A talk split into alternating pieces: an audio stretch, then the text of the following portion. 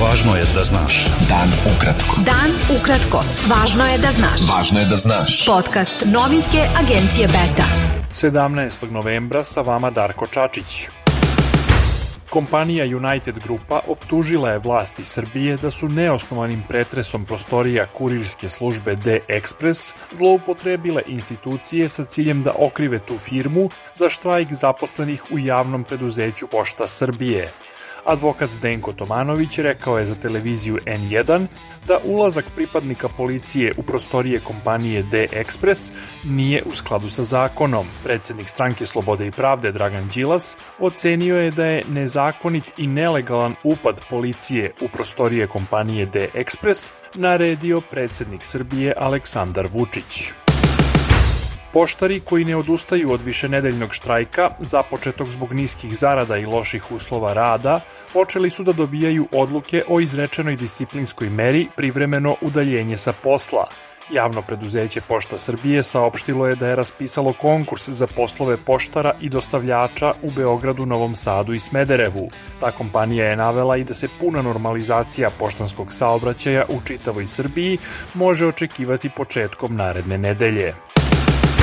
Poljoprivrednici koji pet dana protestuju u Vojvodini nastavili su da blokiraju desetine puteva i rafineriju u Novom Sadu, a danas su blokirali i petlju u Kaću, gde su uključenja na autoput Beograd-Novi Sad.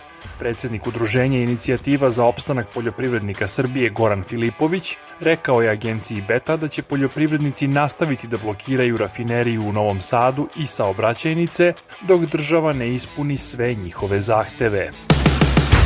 Evropska komisija je poslala Evropskom parlamentu i Savetu ministara Evropske unije dopunu predloga za viznu liberalizaciju za žitelje Kosova, kojom bi se i kosovskim građanima sa srpskim pasošima omogućilo da od 1. januara putuju u šengenski prostor bez viza. Ministarka za evropske integracije Srbije Tanja Miščević izrazila je očekivanje da će ta odluka stupiti na snagu u narednih par meseci.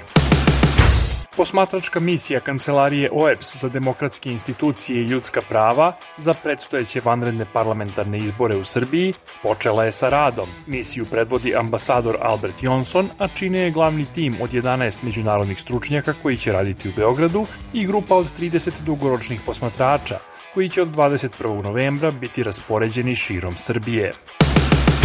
Generalni sekretar NATO-a Jens Stoltenberg posetit će od 19. do 22. novembra Srbiju, Kosovo, Bosnu i Hercegovinu i Severnu Makedoniju i razgovarati sa njihovim najvišim zvaničnicima. Stoltenberg će u Beogradu biti utorak 21. novembra. Ministarka rudarstva i energetike Srbije Dubravka Đedović-Handanović izjavila je da je Srbija uskladištila 680 miliona metara kubnih gasa, što omogućava dodatnu sigurnost za snabdevanje građana i privrede u toku grejne sezone. Ona je posle sastanka sa mađarskim ministrom spoljnih poslova Peterom Sijartom u Beogradu rekla da su Srbija i Mađarska saveznice u sigurnom snabdevanju energentima i da Srbija u snabdevanju gasom ima podršku Mađarske. Beta. Dan ukratko. Budi u toku. Predstavnici samostalne demokratske srpske stranke saopštili su da danas, za razliku od prethodnih godina, neće baciti vence u Dunav u Vukovaru za sve žrtve rata u tom gradu, pošto su predstavnici desničarskog domovinskog pokreta pretili da će ih fizički sprečiti u tome. Od predsednica vlade Hrvatske Anja Šimpraga, predstavnica SDSS Milorada Pupovca, rekla je da se nisu uplašili pretnji, već da ne žele da njihova potreba za iskazivanjem pijeteta bude iskorišćena kao povod za fizičko sukobljavanje. Evropska unija deli zabrinutost predsednika Ukrajine Volodimira Zelenskog u vezi sa negativnim uticajem Rusije na države Zapadnog Balkana, izjavio je port parol Peter Stano. On je rekao da Evropska unija zna da Rusija čini sve što može da širi nezadovoljstvo i političku nestabilnost i da se meša u unutrašnje teme država, kao i da manipuliše informacijama.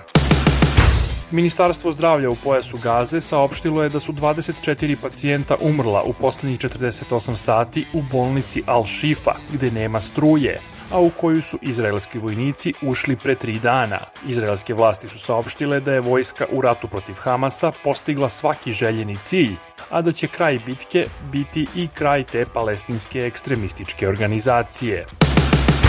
Drugi teniser sveta, španac Carlos Alcaraz, plasirao se u polufinale završnog Mastersa u Torinu, pobedivši u dva seta Rusa Danila Medvedeva u meču trećeg kola grupe B. Alcaraz je prvi u grupi i u polufinalu će igrati protiv najboljeg tenisera sveta Novaka Đokovića. Medvedev je uprko sporazu zauzeo mesto u polufinalu gde će igrati protiv Italijana Janika Sinera. Bilo je to sve za danas. Sa vama je bio Darko Čačić. Do slušanja. Pratite nas na portalu beta.rs. I društvenim mrežama. Važno je da znaš. Dan ukratko. Podcast novinske agencije Beta.